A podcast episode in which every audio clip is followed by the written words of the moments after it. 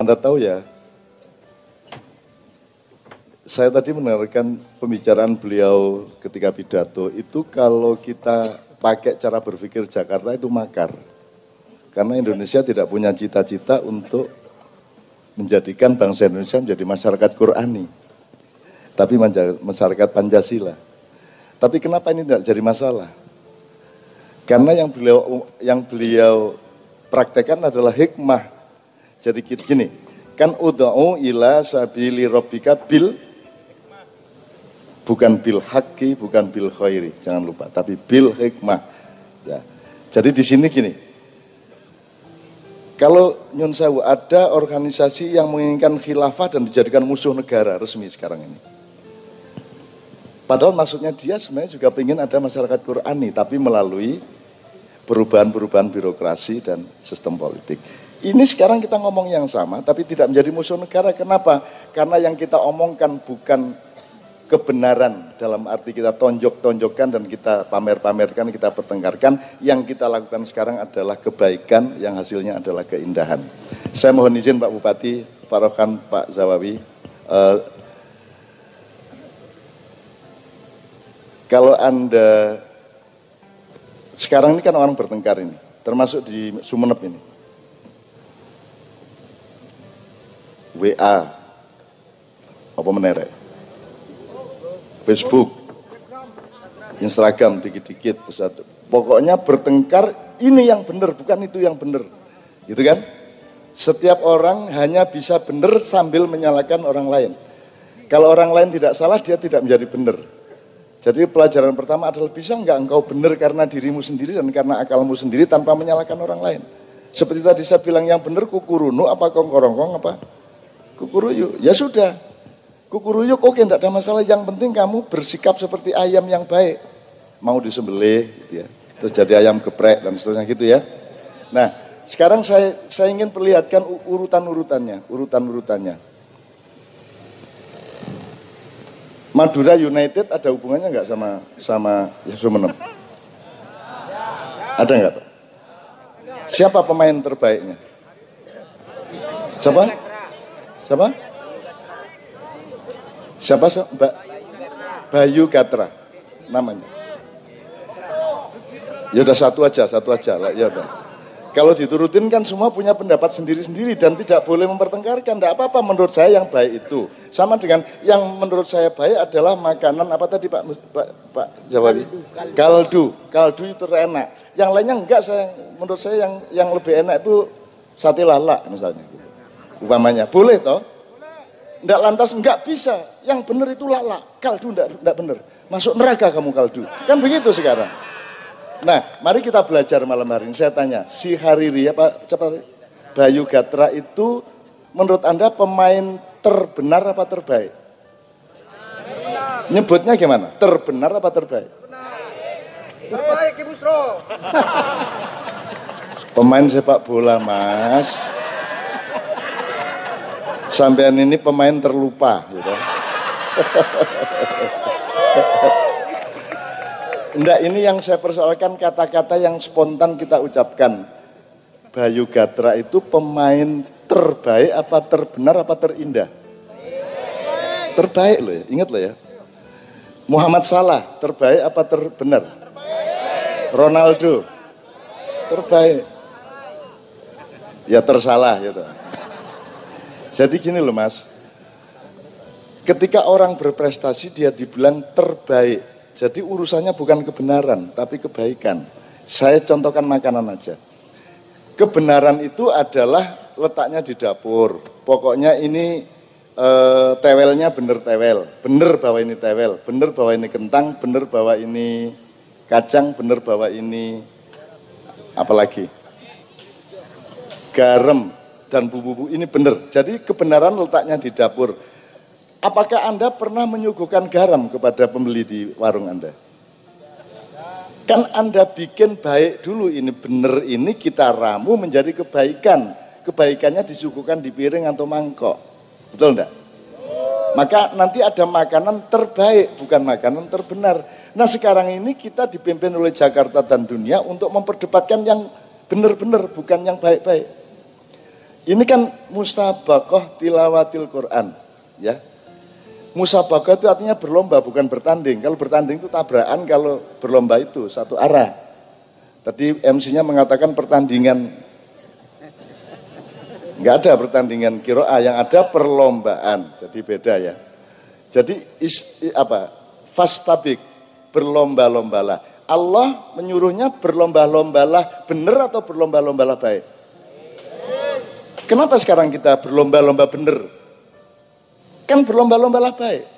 Bahwa kamu punya pendapat itu bekalmu. Begitu keluar ke orang lain yang penting baik bagi dia dan bersama-sama. Bukan kamu mengandalkan benermu sendiri. Itu yang bikin bertengkar. Nah ini seperti saya omongkan tadi. Pesawat Sumeneb.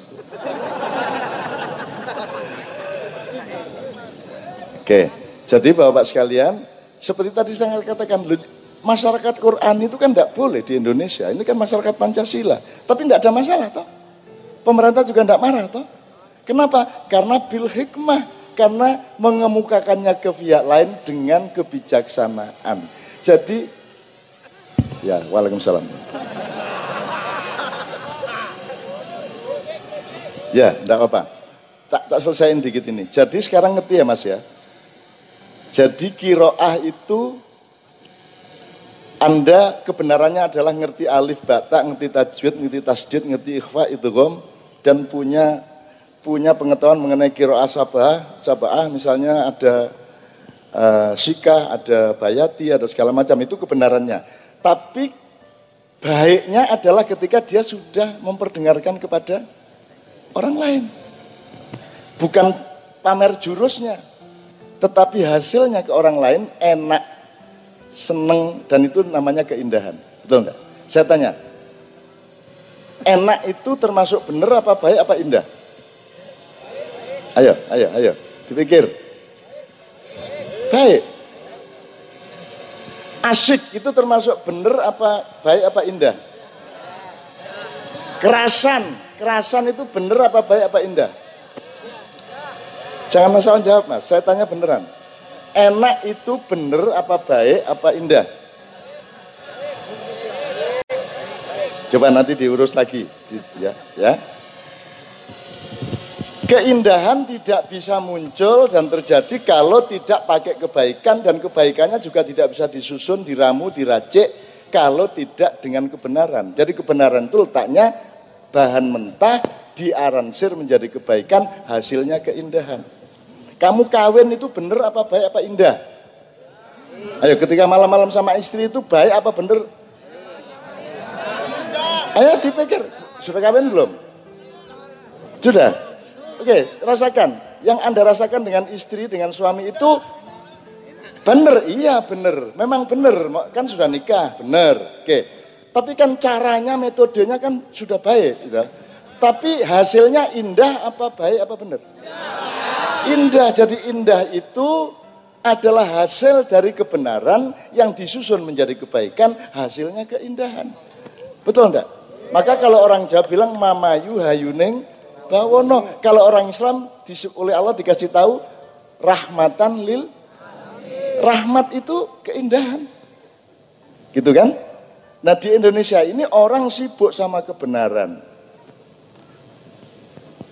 kebenaran sudah dibawa-bawa ke mana-mana. Mestinya kebenaran dibikin baik. Misalnya gini mas, uh, bapakmu namanya siapa? Siapa? Sapi Udin. Udin ya. Terus saya ketemu kamu di jalan, eh si Udin gimana kabarnya? Marah enggak kamu? Eh, marah enggak kamu saya bilang bapakmu si Udin gitu? Tapi bener enggak nama bapakmu Udin? Bener. Tapi enggak baik kalau saya bilang Udin. Misalnya gini, orang NU saya tanya, Hasim biar lahir tahun biru. Marah enggak orang NU? Orang Muhammadiyah dibilang itu dahlan tuh dulu orang mana toh gitu. Boleh enggak? Bener enggak? Bener, tetapi baik enggak? Hasilnya enggak indah pertengkaran. Jelas ya sekarang. Jadi kita ini salah metode, terlalu menonjol-nonjolkan kebenaran NU, kebenaran Muhammadiyah, kebenaran radikal kebenaran segala macam itu masih kebenaran. Kamu harus meramu bersama-sama sebagai bangsa Indonesia, belajar bersama, belajar manajemen, belajar aransemen, belajar macam-macam supaya hasilnya adalah kebaikan bagi semuanya dan terasa indah bagi semuanya. Kan begitu. Apa yang paling puncak dari keindahan? Aku tanya kepadamu.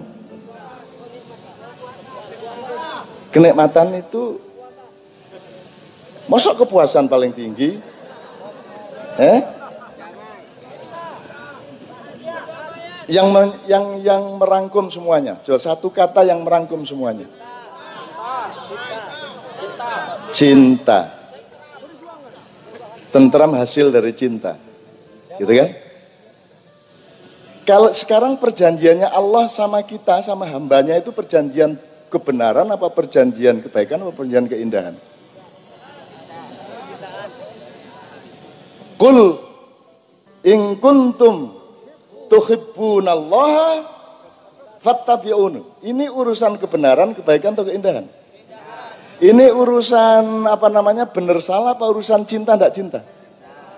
Jadi kita sama Allah ini transaksinya cinta transaksinya cinta yang tertinggi dari hasil kebenaran dan kebaikan. Kan begitu? Nah, kalau kita bikin acara seperti ini ya harus menghasilkan keindahan bersama-sama. Maka kalau bisa kita runding-runding terus. Jangan ada yang memaksakan kehendak. Maka panggungnya Kiai Kanjeng selalu sependek mungkin dan hadirin harus langsung ketemu sama saya di depan sama semua yang di panggung. Jadi kalau Anda marah sama saya, Anda langsung bisa terjang kepala saya dengan kaki Anda. Betul enggak? Tidak ada batasan. Tidak ada batasan. Anda boleh loncat langsung sini gitu, Pak, Pak, Pak Zawi, silakan. saya hanya ingin laporan sama Cak Nun.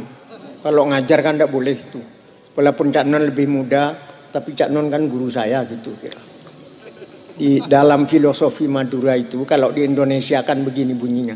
Daripada merasa benar di jalan yang sesat, lebih bagus merasa sesat tapi di jalan yang benar. Itu gimana?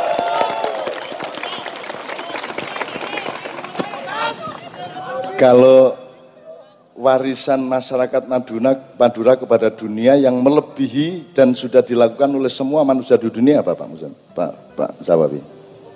Kalau Thomas Alva Edison mewariskan apa? Archimedes mewariskan apa?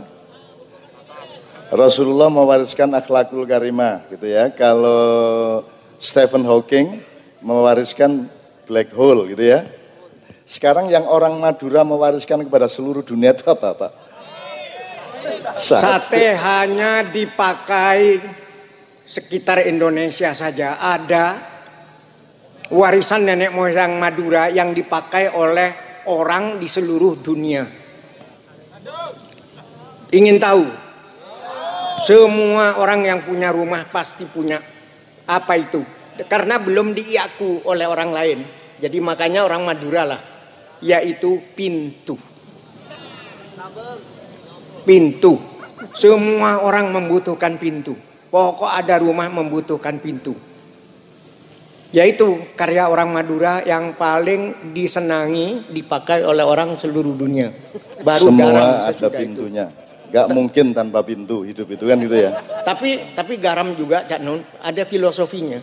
Jangan menggarami laut Ya, jangan bicara yang macam-macam kepada orang yang pandai kayak Cak Nun. Tetapi sebutir garam yang jatuh ke laut akan turut mengasinkan air laut itu sendiri. Alhamdulillah Ini yang namanya sinau bareng Pak Rohan, makanya kita tidak pernah pengajian, tausiah, mau itu khasana. Kita selalu menyebutnya adalah ngaji bareng, sinau bareng karena jawaban untuk bangsa Indonesia ini adalah bareng-bareng bersama-sama belajar. Ya Ainon. Ya, silakan. Ini disiarkan oleh RRI di seluruh Indonesia. Jadi manfaat manfaatnya itu akan dinikmati oleh masyarakat Indonesia. Maka kita harus berterima kasih kepada Ustadz dan budayawan ini. Saya, Direktur Utama Radio Republik Indonesia, menyampaikan terima kasih yang sebesar-besarnya kepada Cairun Najib yang pada saatnya nanti jika memungkinkan kami juga akan mengundang Cairun Najib untuk di beberapa tempat untuk di Indonesia. Tapi ini Cak Nun ada usul kayaknya di belakang itu sudah ingin mendengarkan lagu lagi.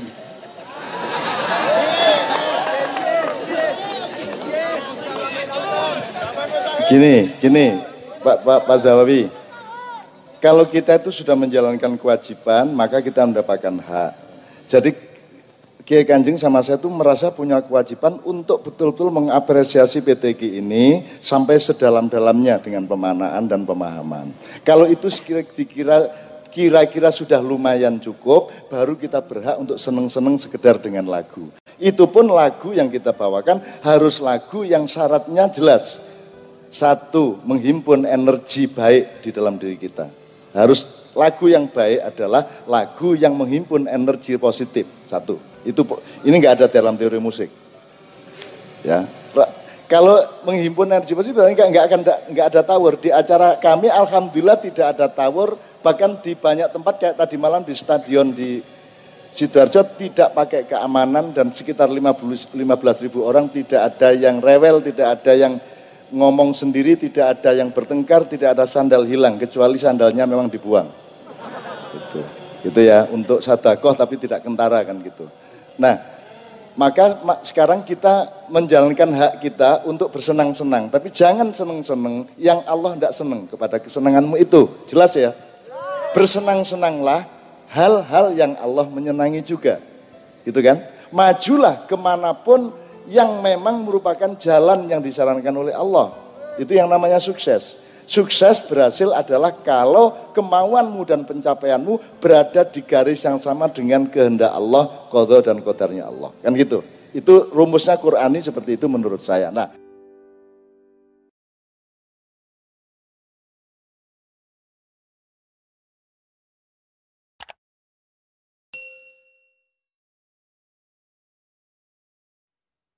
mata.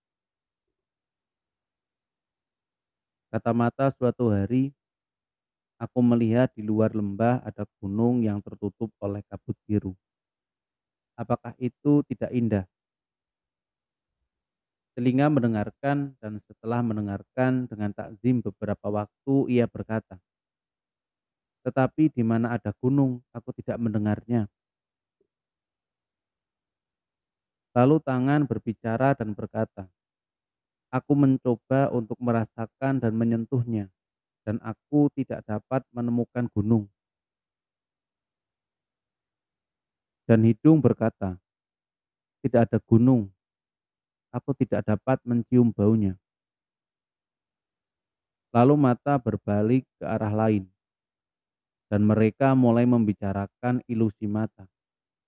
Dan mereka berkata, pasti ada masalah dengan si mata. Dua orang terpelajar. Suatu hari di kota kuno Afkar, hiduplah dua orang terpelajar yang saling membenci dan selalu merendahkan penalaran yang lain. Salah satu dari mereka menyangkal keberadaan Tuhan-Tuhan, dan yang lainnya adalah orang pengecut, dan orang lainnya adalah seorang penganut. Suatu hari kedua orang itu bertemu di pasar, dan di tengah pengikut mereka kedua orang itu mulai berselisih dan bertengkar mengenai keberadaan dan ketiadaan Tuhan-Tuhan. Dan setelah beberapa jam dalam kepuasan mereka berpisah. Dan saat yang sama pria terpelajar lainnya yang tadinya menjunjung tinggi Tuhan membakar buku sucinya, ia menjadi orang yang tidak percaya adanya Tuhan. Sore itu, pria yang tidak percaya pada Tuhan pergi ke kuil dan bersujud di depan altar dan berdoa pada Tuhan untuk memaafkan masa lalunya.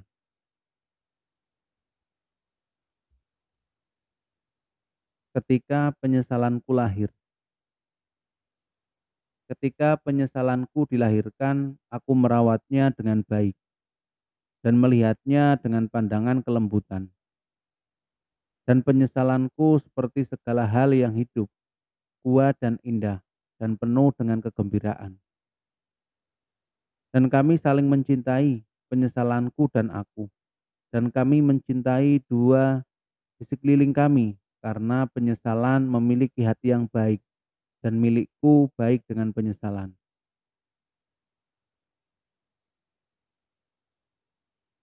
Dan ketika kami berbincang, penyesalanku dan aku siang-siang kami bersayap dan diikat oleh mimpi. Karena penyesalan memiliki lidah yang fasih dan milikku fasih dengan penyesalan. Dan ketika kami menyanyi bersama, penyesalanku dan aku, tetangga-tetangga kami duduk di jendela-jendela, mereka mendengarkan, karena nyanyian kami sedalam lautan dan melodi kami penuh dengan kenangan yang aneh. Dan ketika kami berjalan bersama, penyesalanku dan aku, orang-orang memandang kami dengan mata lembut dan berbisik dalam kata-kata yang mengandung keindahan. Dan ada yang memandang iri kepada kami. Karena penyesalan adalah hal yang mulia dan aku bangga pada penyesalan. Namun penyesalanku mati, seperti semua benda hidup dan aku tinggal sendiri dalam renunganku. Dan kini ketika aku berbicara, kata-kataku terdengar keras di telingaku. Dan ketika aku bernyanyi, tetanggaku tidak datang untuk mendengarkan. Dan ketika aku berjalan, tidak ada orang yang melihat ke arahku. Hanya dalam tidurku aku mendengar suara-suara yang berkata penuh iba. Lihatlah, di sana berbaring laki-laki yang penyesalannya telah mati. Dan ketika kesenanganku dilahirkan, dan ketika kesenanganku dilahirkan, aku mendong, aku menggendongnya dengan lenganku dan berdiri di atap rumah sambil berteriak. Datanglah, tetangga-tetanggaku. Datang dan lihat karena kesenangan hari ini telah dilahirkan padaku. Datang dan lihat benda yang riang yang membuat matahari tertawa. Namun tidak seorang pun tetanggaku yang datang untuk melihat kesenanganku. Dan aku sangat kecewa. Dan setiap hari selama tujuh bulan aku menggambarkan tentang kesenanganku dari atas atap rumah. Dan masih tidak ada yang datang kepadaku dan kesenanganku dan aku sendiri tidak diperhatikan dan tidak dikunjungi. Lalu kesenanganku menjadi pucat dan lemah karena tidak ada hati lain kecuali milikku yang menggenggam cintanya dan tidak ada bibir lain yang mencium bibirnya. Lalu kesenanganku mati dalam kesendirian dan kini aku hanya teringat kesenanganku yang mati dalam mengingat penyesalanku yang mati. Namun kenangan adalah daun musim gugur yang bergumam di antara angin dan kemudian tidak terdengar lagi.